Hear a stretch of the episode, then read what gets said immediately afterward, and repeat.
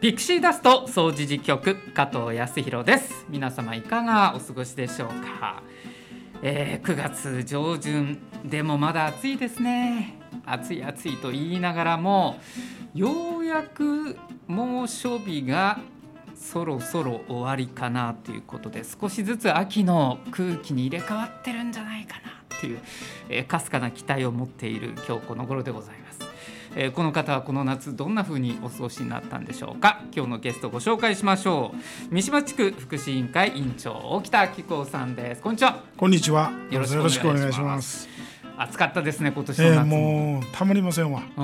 もう溶けそうですわ。大北さんはどんな風にしてこの暑さをしのいできたんですか？え？今年。暑さいやいやもうひたすらクーラーです。ひたすらクーラー。もうあまり外に出ないそうですねちょっとあの足が痛くなったこともあったんで、もうあのもうひたすらあのインドアです。インドア。インドア。あの同年代なのでいろいろ。加藤さんの方がお若いでしょ？いやそんなことないと思います多分。そうですか。ちょっとあのここでそんな話をするのはあれですけど。個人情報。えとは何ですか？鳥です。鳥ですか？僕は蛇です。あ、そしたら私の方が。わ若いんちゃいます？わかりません。はい。すみません。あのー、多分聞いてる人の方が。この2人は何を喋っとるんやっていうねそれぐらい分かっとけって言われてそうですけれどもまあ同年代ですよだから体の節々ちょっとね朝起きたらちょっと痛いなと、ね、えー、クーラーにずっと当たってるのは当たってるのでねしんどくなったりしますでしょ、ね、うん、私も特に何をすることもなくでも毎朝ラジオ体操だけは欠かさずやってきたっていう感じですかね。唯一の運動です。私やってるのはもうほんまにあの夏の植木の水やりだけ、えー、これだけが蚊がたくさんいてるんでね、うんうん、私のあの 分担になってますので、もう蚊に噛まれんように長袖手袋をして水やってるんです完全防備で。完全防備で、それでも噛まれますからね。こめかみのとことかね。疲れてますねはい。大型やから。なるほど。関係あるかな。なんからしいもうそういう言い訳をずっとはい。してるんですけど、えー、今日はですね大北さんにゲストでお越しいただいているのは、えー、このほどこの福祉委員会から取られたアンケートがあったということで、はい、これはなかなか興味深い内容だなと思いましてぜひそのあたりのね、えー、アンケートを取られた目的とかどんな思いで、えー、これを皆さんに回答いただいてたのかこのあたりをお聞きしたいなと思っております。はい、ありがとうございます。よろしくお願いいたします。こちらこそお願いします。ピクシーダスト総除事局。この番組は茨城市人権三島地域協議会の提供でお送りします総持寺命愛夢センターで行っている総合生活相談のお知らせです。総持寺命愛夢センターでは月曜から土曜の午前9時から午後5時までどんな相談事でもお受けする総合生活相談を行っています。不安やモヤモヤ心配事がある。差別や偏見で苦しんでいる。またこんなことをしてみたいなどどんなことでもご相談ください。お問い合わせは総持寺命愛夢センター。電話072-626-5660まで。ピクシーダスト総持寺局今日は三島地区福祉委員会委員長沖田紀子さんにお越しいただいております。改めましてよろしくお願いします。こちらこそよろしくお願いします。えー、先日ですねあの地域の絆自己診断アンケート。こういうあのアンケートを、えー、ちょっと見る機会がございまして、はい、これなかなか面白いなと。あのこの地域のことについて、まあ、お住まいになっていたりお勤めになっている人たちにどんなふうに感じてらっしゃいますかっていうのをさまざまな角度から聞かれているアンケートでして、えー、なかなかこういうことって地域でその住民とかに聞く機会ってなかったよなと思ったんですね。で非常にユニークな取り組みだと思ったのでこれはどういうところからお考えになって、えー、まあ、意見を吸い上げていこうと考えたのかこの辺りちょっとお聞かせいただけますか？あのー、まあ加藤さんもご存知のようにみかんができて、はい、もうすぐ20年ぐらい、うん、えーと、2020年ですね。20年になってきましたで、まあ、僕らはさまざまなサービスというか福祉のサービスを展開しようということで、えー、先週もあのみかん屋さんというところの喫茶店でさまざまな取り組みをしたり、うん、あるいは福祉委員会と連携をして安否確認の事業をしたり、あのー、まあ、居場所の、あのえー、設立というか駅、えー、三島楽々亭みたいなこととかいろんな取り組んできたんですけど20年経ってそれらの取り組みがどんな形で定着をしているのかということとかまあ、独りよがりになってないのかというようなことも含めて、この機会にしっかりと点検しようと、はい、でそれは国が、まあちあのー、地域共生社会というこういう新しいコンセプトを打ち出して、うん、まあ、茨城市も大阪府下の各市町村もこのみんなで助け合う地域を目指すということを本格的に打ち出してきた中で、うん、三島地区はそれをまあ大事にしてきたという自負があるもんですからそのことの積み重ねが今どんな形になって皆さんにどういう評価になって現れているのかということを見た上で、ええ、じゃあ足らずは何なのか、うん、あるいはこれからどんなことを組み立てていけばいいのかあるいは政策的な提案としてどんなことを私たちは提案をしていけばいいのかということを、うん、その改めて、まあ、自分たちで知りたいと思ったのでこの調査を始めたんです。なるほど。言い換えるとその調査なくして施策なしっていう昔からよく言いますけど、うん、もう一回今日的な三島地区の抱えている課題を、うん、まあ福祉的な課題ですけどねを見つけていこうやないかということを目的に、まあ、このアンケートちょっと考えて企画をしてみました。はい、はいまあ、実際地域が求めていることとか今必要なことは何なのかっていうのをきちんと把握した上じゃないとどんなサービスしてもこう食い違ってしまうとかそう、ね,、そういうことがありますよね。うん、まあだからそういううんまあこんな私副審長やってるから手前味噌になっていかんのですけど、はい、あのコロナで3年間さまざまな事業がなくなって、うん、福祉委員会は、まあ、これまでの授業は集う、はい、話す、うん、尋ねるというそのフェイス2フェイスの活動がね、うん、まあ、基本であったやつがもう距離を取れって言われたり 密を避けろって言われたり、まあ、正直言って、まあ、うちの活動するなって言われてるみたいなもんでした。でそんな中でも情報を届けようって言って加藤さんとかが頑張っていただいてるこの FM 放送やとか、あるいはあのいろんなニュースを届けたりみたいなことをしてきたんですけども、それも含めて、まあ、皆さんと議論はしてますけど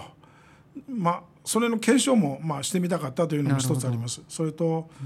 福祉委員会で3年間の中で茨城市内全体で、まあ、行事をこの機会に新しいニューノーマルに合うような事業に組み立てろというような指示も降りてたんですけど、実際のところなかなかどこの福祉委員会も、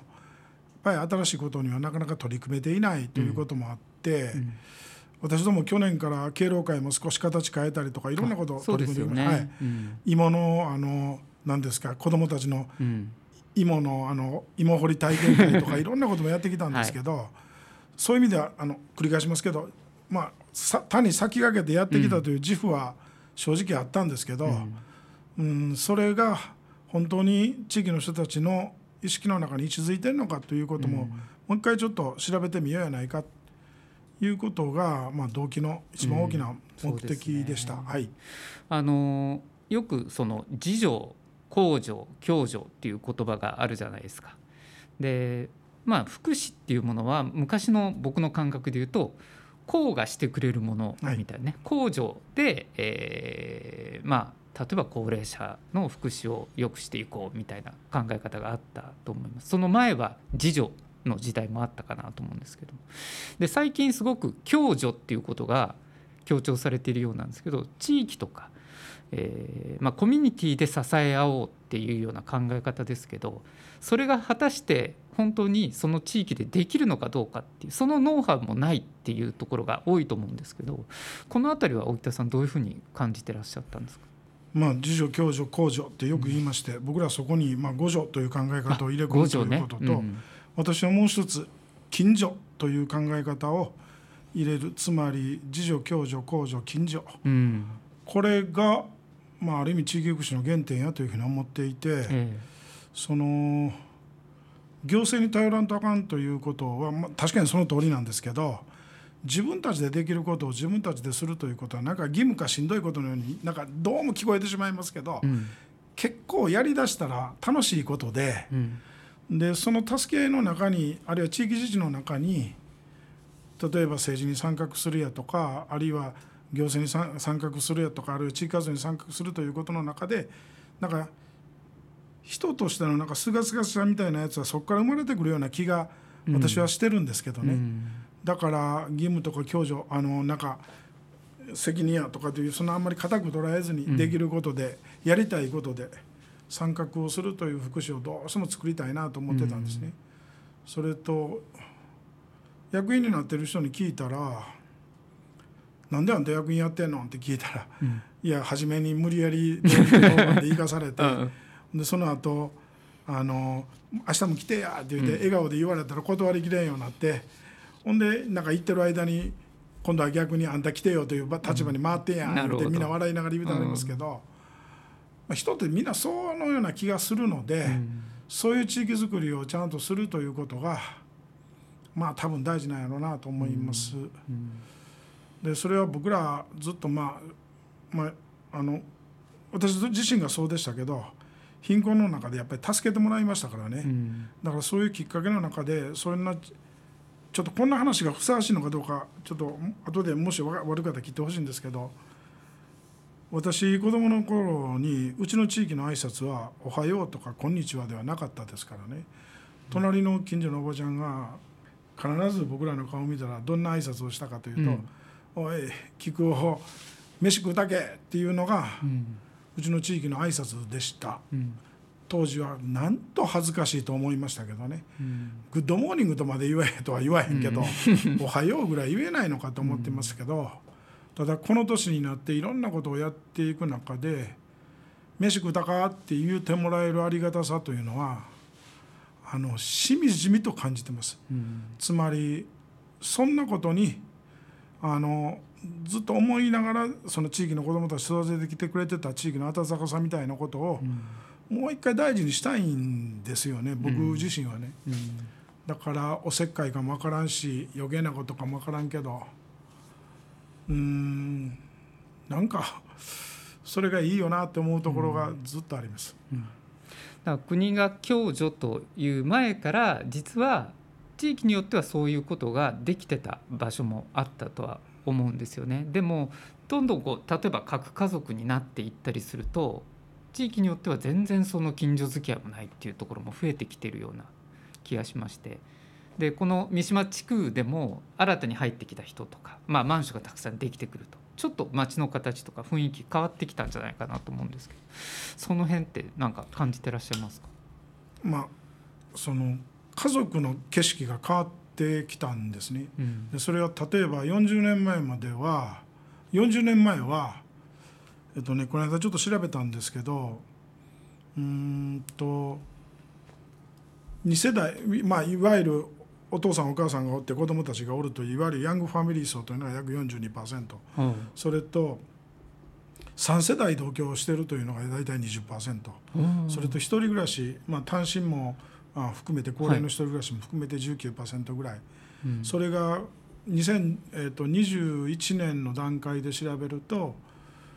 一番多いのが40%を超えてるのが単身と一人暮らしなんですね。うん。ほんで、えっとヤングファミリー層というのが約17%ぐらいになってはあ3世代が確か7%ぐらいになってるめちゃくちゃ少ないですね。ほんで家族の景色が変わってきたんですよ。うん。でこれ変わると何が変わるかというと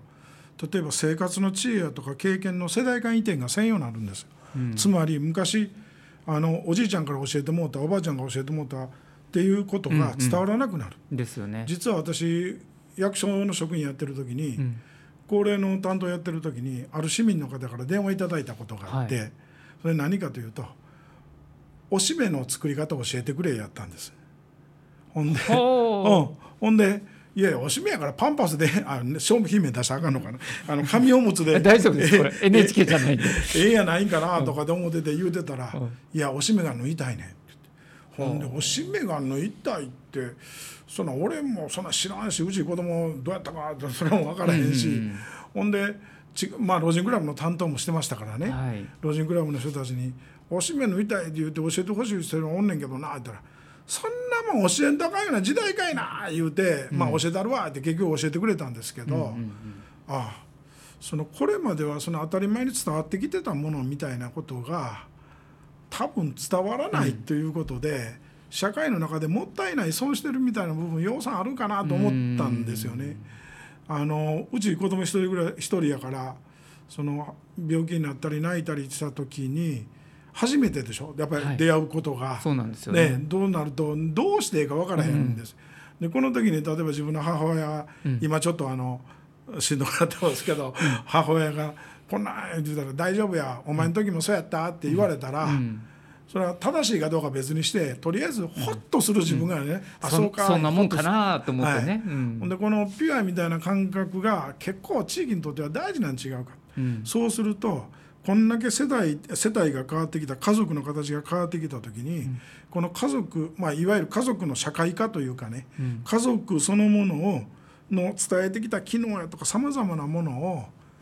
伝える機能っているんちゃうか、うん、でそれは私は一つのヒントは地域やと思ってますね。コミュニティやと思ってて、はいうん、ここがそういう培ってきたさまざまなものを伝えていくということが大事なような気がする、うん、例えばこれ泉南とか南の方行くと祭りという体系の中で集団的で伝えたりとかしてるんですよ。世代ね、ええ、もう代々こう伝わってくる、まあ、青年団みたいな組織もねなくなってきてますから、ええ、それ祭りがないところではね。うちらなんかそんなあんまりなくなってきて、うん、自治会とか一生懸命今ふるさと祭りとか一生懸命ほんま頑張ってやっていただいてるんですけど、はい、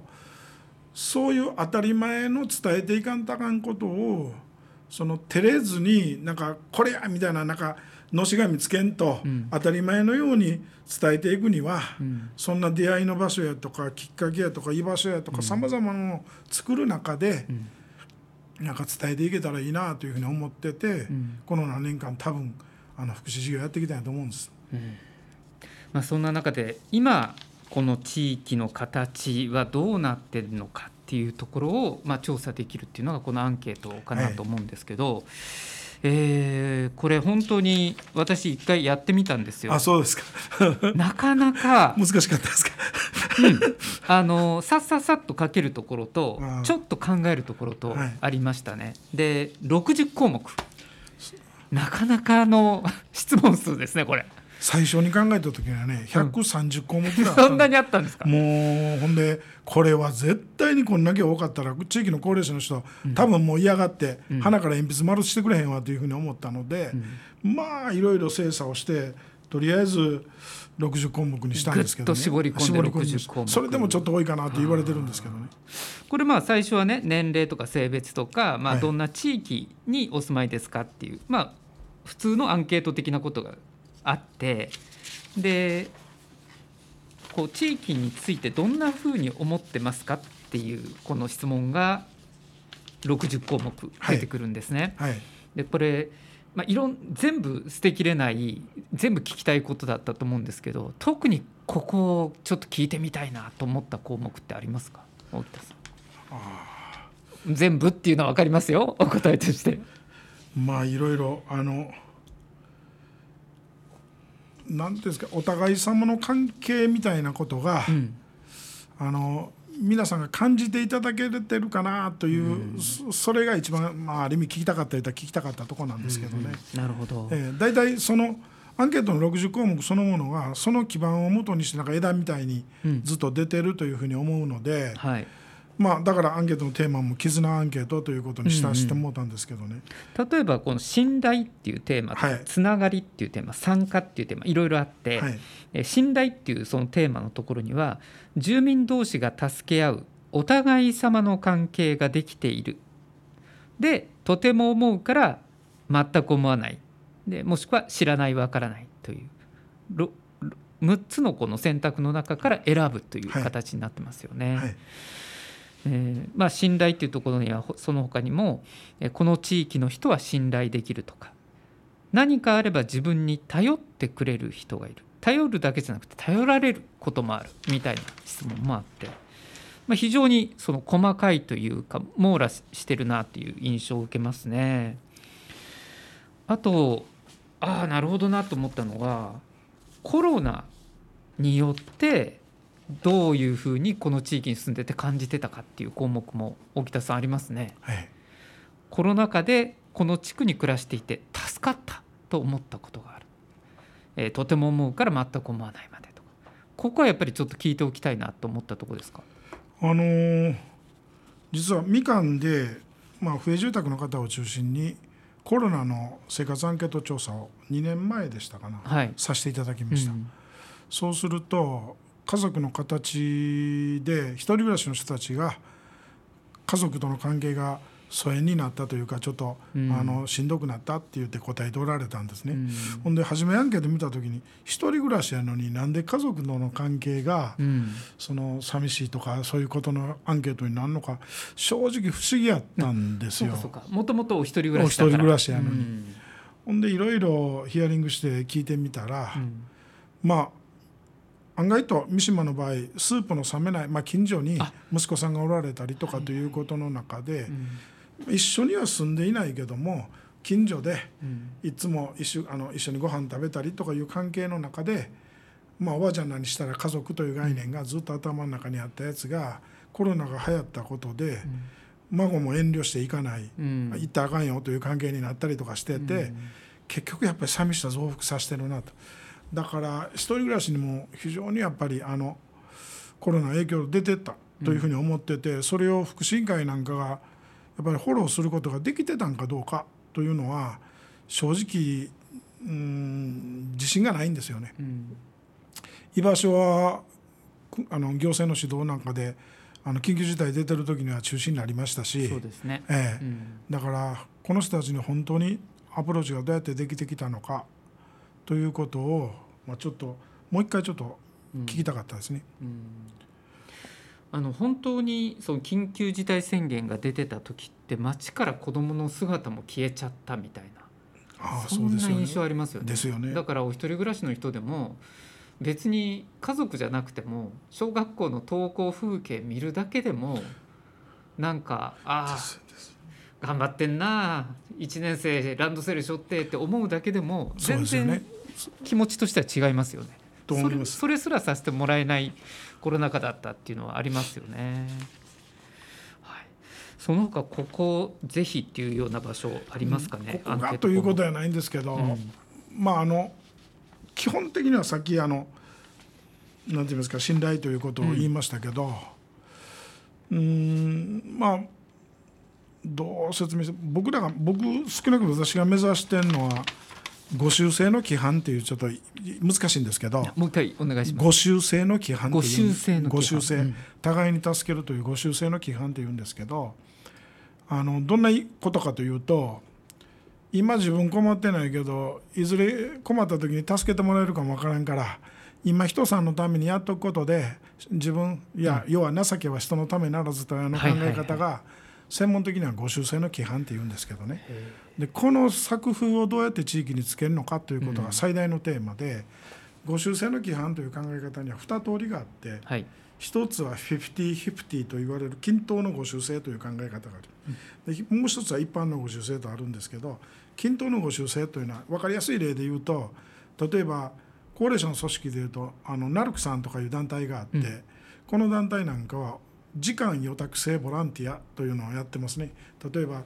私が大阪で3時間のボランティアをしたらはい。九州による母親が同じナルクの仲間から3時間のボランティアしてもらえるうん。でこれはこっち側で3時間やったから向こうで3時間もらえるという50-50というかごしは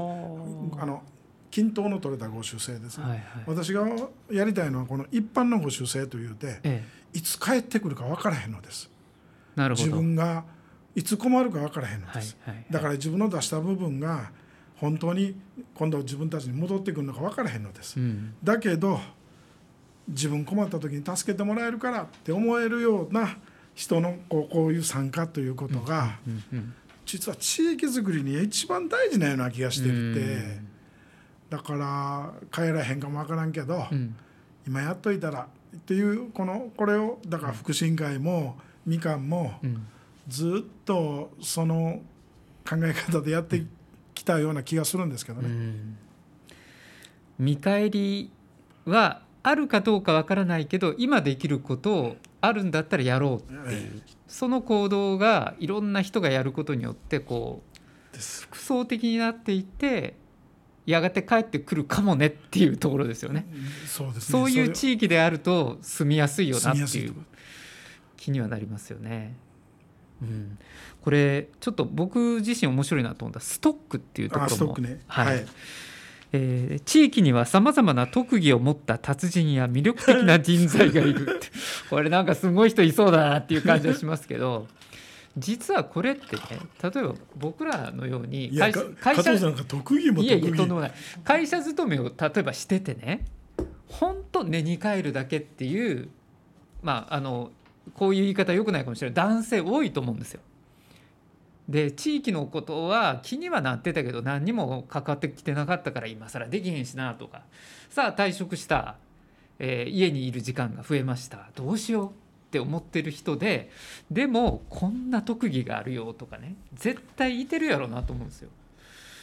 なんかこんなところから発掘できたらすごいなと思うんですけど。あのこれはまあみんなで議論したので結局、まあ、ちょっと特技性を強調したストックという考え方になったんですけど実は三島という校区はこの人材を生かすという観点は、うん、多分他の地域よりも進んでると思います、あそうですか。ええ、実は昔私 PTA やってる時に、ん。三島のサポータークラブというのを作ったんですよ。でこれのできたきっかけは何やったかというとね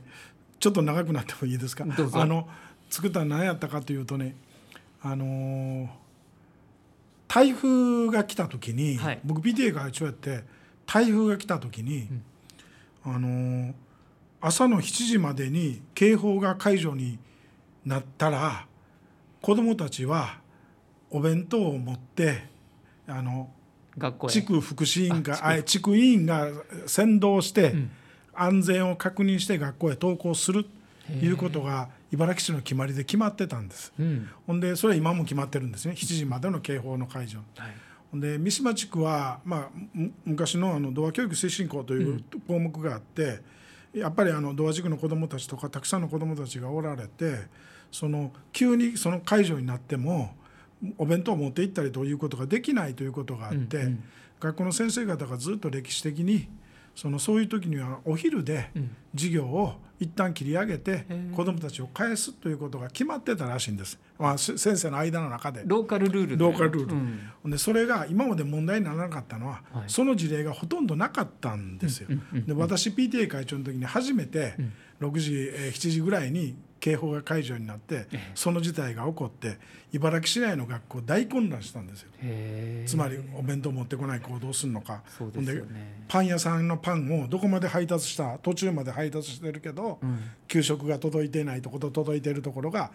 あるはあということでだいぶ混乱して、えだけど三島混乱せんかったんです。なぜ混乱せんかったかというと三島なりのローカルルール作ってはいお昼からちゃんと帰れてたので混乱せんかったでその混乱せえへんかったことが大問題になってうん。なんで三島だけそんなローカルルール作ってんねやって言って教育委員会に怒られて 多分謝りに行かれたんが前ここにゲストで来られたあの岡本先生と思いますわ。ね。で「すいません」言うて、うん。ほんで初めてやって、でちゃんと茨城市は茨城市のちゃんと統一ルールにしなければならないってそれは当たり前ですよね。でそのことをちゃんとあのちゃんとしようと言った時にみんなで議論しようということになって、PTA で議論したんで。すそうすると地区委員の人が安全を確認してって言うて言うてるけど、そんなんできっこないがなだって親みんなもう仕事行ったりとかしてるやんうんとかいう議論になって。うん。ほんでその時に試しをやってみようって言ってやったのが誰か子どもたちと一緒に歩ける人たちに PTA の人たちに歩いてくれって言って頼んだんですよ。はい。だけどほとんどいてなかった、うん。ほんで困ったなと思ってる時にパッと振り返ったら 総一の人とかそういうの人、おじいちゃんら散歩したはりますね朝ね。ささ、うん。ほんで知ってる人に何人かに頼み込んで、はい。悪いけど散歩のコースここ一緒にこの時間歩いたってくれへんやろかって言うたら初め腕章つけてって言ったらそんな格好の悪いことできるかいな 言うてうん嫌がられたんですけど校長先生もみんな含めてもう1週間だけでいいからやってくれって言って頼んだんですよ。ほんだらまあ1週間だけやってみてなかなか人も増えへんしやめようかって言って、まあこれちょっと無理かもわからんな体制考えようって言った時に もういいですよって言うたらそのおじいちゃんらが「もうちょっとやってもええで」って言って言い出したんです。でなんでやろうって聞いたら、ただ腕章つけて歩いてるだけやのに、みんなから「ご苦労さんです」言って あの頭下げられるから。はい。いやいやもうちょっとやってもええで言うてあこれやと思いましたわ。つまり助けてるという感覚が全くないけど、うん。うまく仕組み作ったら、あみんな喜んでくれると思って、いやこれ一芸に秀でたということではなくって、学校に助けてもらえる仕組みをもっともっと作ろうと言ってサポータークラブというのを作ったんです。ほんでこの時に一芸に秀でた人という呼びかけをしなくって、あなたは学校で何をしたいですかということに呼びかけをして、まあサポータークラブ作ったんですけど世間一般のイメージが学校を助けるというイメージがまだ定着をずっとしてたから私は英語が喋れます。体育、スポーツができますというやつもあったんですけど、中に2件だけ、うん。ありゃーこの人たち面白いわと思ったのはあの私は何の特技もありませんが、子供たちの前で「トトロの歌が大変上手に歌えます」って言うて書いてくれたお母ちゃんが一人。いいですね。それともう一つが体育館の裏の、うん。あの花壇。はい、いっつも草ぼうぼうで、うん。あれを自分たちで植え替えをさせてくれないでしょうかって書いてくれたお母さんが一人。はいはいでこれやと思ったんですね、でこのこういうことをちゃんと学校でやってもらおうと。だから学校に助けるではなくて学校で自己実現をすることがあってもええやない別に子供だけ子やなく。供が自己実現じゃなくて大人がね、うん。でそれでサポータークラブを作ったんです。で結成式の時にはいろんなことをやりましたけどね、はい。岡本校長先生はね面白かったのは「特技は何ですか?」ってみんな書くんです。で前の青少年会館で平家さんという館長さんがおられたんですけどはい。館長はラグビーが得意やったんで、うん。誰もラグビー助けてくれるもんいてへんから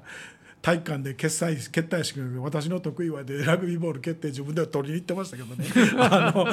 誰やねんとか言ってみんなに言われてたんみんなあっけですけどに取られて、うん取られて。で校長先生はねモールスしモールス信号が得意やって言うて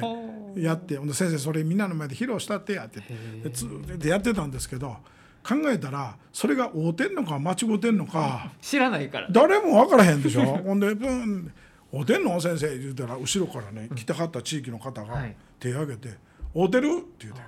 その人はやってた。わしも軍隊に行っててなモールス分かってんねん合うてる合うてる」言うてみんな会長ドワーすごい時代ですねまた。はあほんでそんなんでそんなんを今でもちゃんと残ってますけどあのサポータークラブって言って、あの作って地域の人たちがそうやって一芸ではないそのやりたいことで子どもたちを教えていく。でそのそういうことをまあ作ってきた。でもう一個のきっかけがあの自分のところの子供が要は家庭科の時間やったんですけどあの後ろで見てたらミシンの時間で、うん。授業になってないんですね。あの ミシンのねこう動かすんですけどすぐ針から糸が外れたりはいはい。針が折れたりして、え先生はもうその直すのだけで精 あ一杯でその授業の進捗でいかない。で、うん。ほんで掃除の時間もうん。言うこと聞かへんし、あの何ていう雑巾の絞り方もはい。ほとんど分かってないし、先生こんなん最近掃除の仕方も子供たちに教えてへんのかいな。で偉そうに PTA 会長やから先生に聞いたら「うん、荻田さんあんたとこの息子さんも雑巾こうやって絞ってますよ」え？にぎにぎと。ほんでそれ考えたら教えてないわと思ってほんでこんなんは別に学校の先生に教えてもらわんでも、うん。ミシンやとか掃除の仕方は親が教えてええやないかと思って、まあそんなんも含めて学校で協力しようとか参加しようって言って呼びかけたのがサポータークラブやったんですけどね、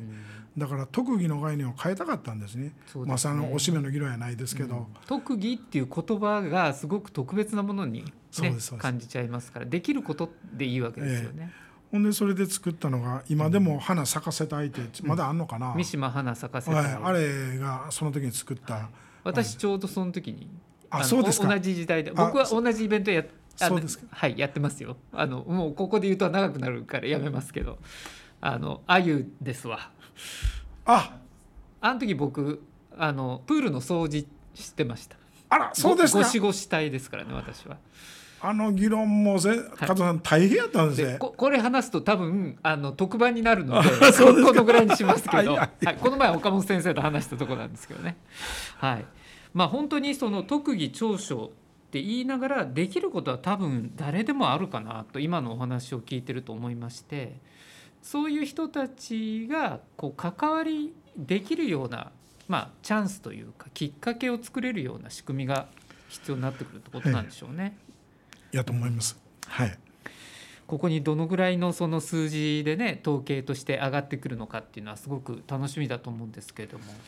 これ例えばアンケート結果があってどんな感じでこの地区の方には、えー、こう生かしていきたいなって思ってらっしゃいますか？あのこれ取った後でね、うん、まあ、事務局でちょっと分析をした後で、はい、地域の主だった役員の皆さんとか、まあ、福祉委員会の皆さん集まっていただいて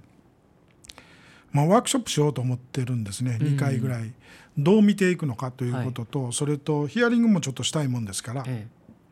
出てきた数字をどう理解していくのかということが大事なので、ワークショップをしたいというふうに思っててそこには行政の皆さんにも来ていただいて少し、ま、地域的なこの抱えてる課題のその、ま、普遍的なこともありますやろうし、三島の得意性もあるやろうしその辺も分かりながらそんな中で表されるものを示した上で、ま、ちょっと新しい次の事業を模索してみようかなというふうに思ってます。まああの豊中とかいろいろ地域福祉が進んでるところの状況を見たら、はい、それはさまざまなことを指してはりますわ。だからそういう意味ではうちの地域もまだまだできることいっぱいあると思うんですね。で私はもう一つのあの座右の銘ではないですけど、はい、ポリシーがあの TTP って言うていつも言うてるんですけど、うん、徹底的にパクレあの TTP ね。TTP ほんでええことやってるやつこれうちでやったらどうなるやというこの想像力が実は、あのワクワクするので、うん、うん、この、うん、豊中高でやってる例えば公園の人たちの声かけ運動やとかああいうのを三島なんかでもできたらしたいなということと、その不営住宅の自治に代わる仕組みをね、なんとか作りたいなとは思ってるんですけどね。あの昔若い時自治会なんかって本当に思ってましたけど、ここへ来て不営住宅の自治会がなくなることで、やっぱり高齢者困ってますよ一人暮らしの方。ゴミの掘り方の問題とかいろんなことも含めて。だからちょっとそんな仕組み作りをなんか考えられたらなと思ってます。その時になんかほら加藤さんなんかいりますやろ理由が、うん、大北が思ってるとか例えばうちの地域の北場君が思ってるではなかなか人動きませんので、はい、そのその時に、まあ、根拠づけるための資料として、アンケートが見えてきたらなと思ってます、数百人の生の声をもとにこういうことをやるんだっていう説得力ですよね。はい、はい、ありがとうございます。えー、ちょっとどんなそのアンケート結果になるのかっていうのもすごく私も個人的に興味があるなと思ってますので。加藤さんも出してください。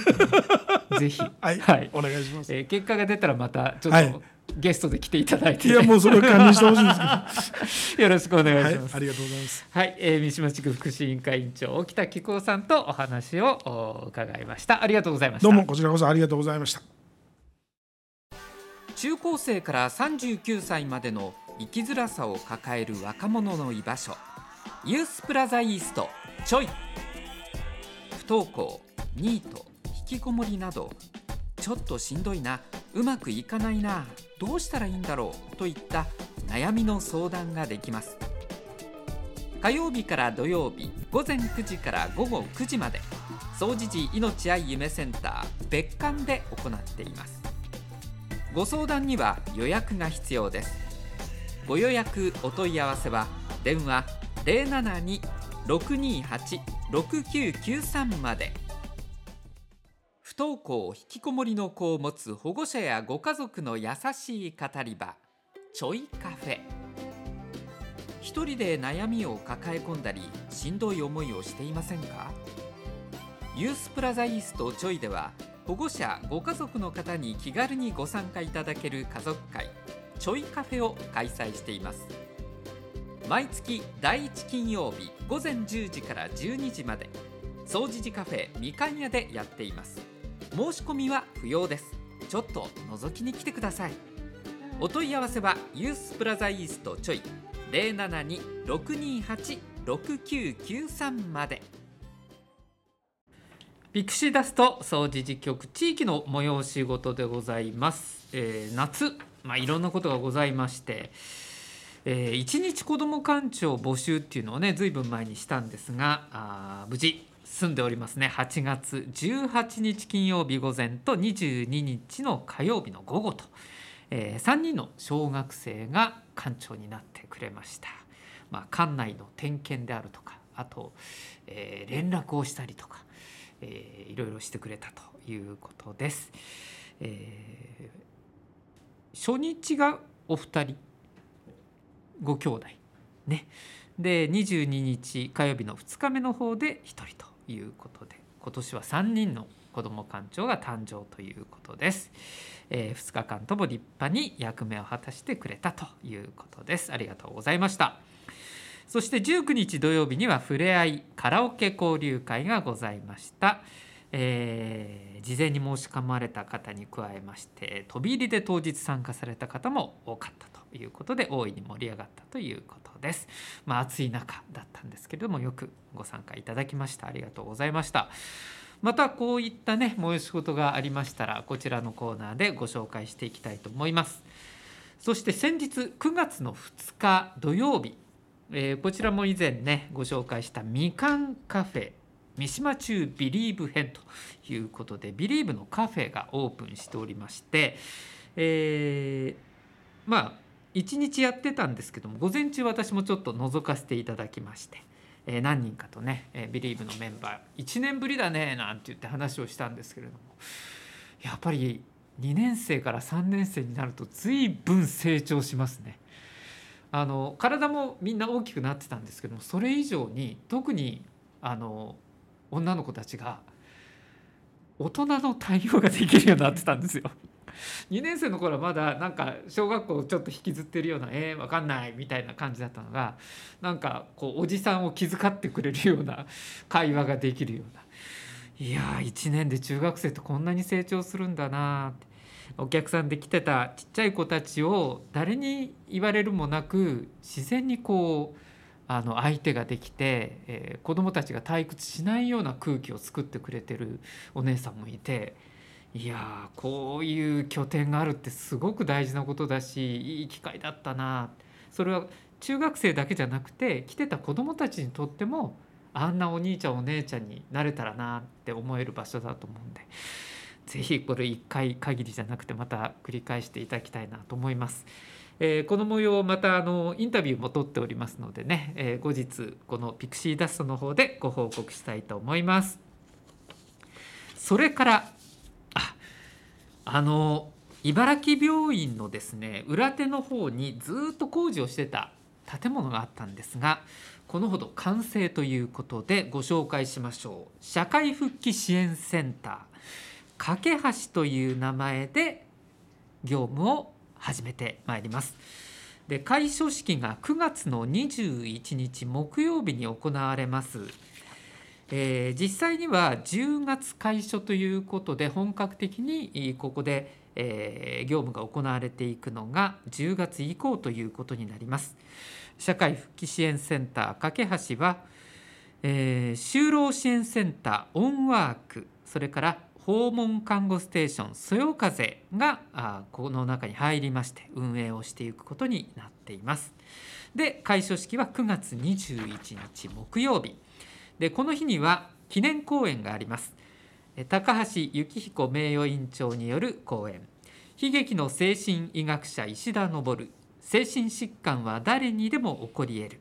5人のハンセン病の人たちから学んだことということでお話をいただきます。9月21日1時30分から3時までです。会場は社会復帰支援センター架け橋新しくなった建物です、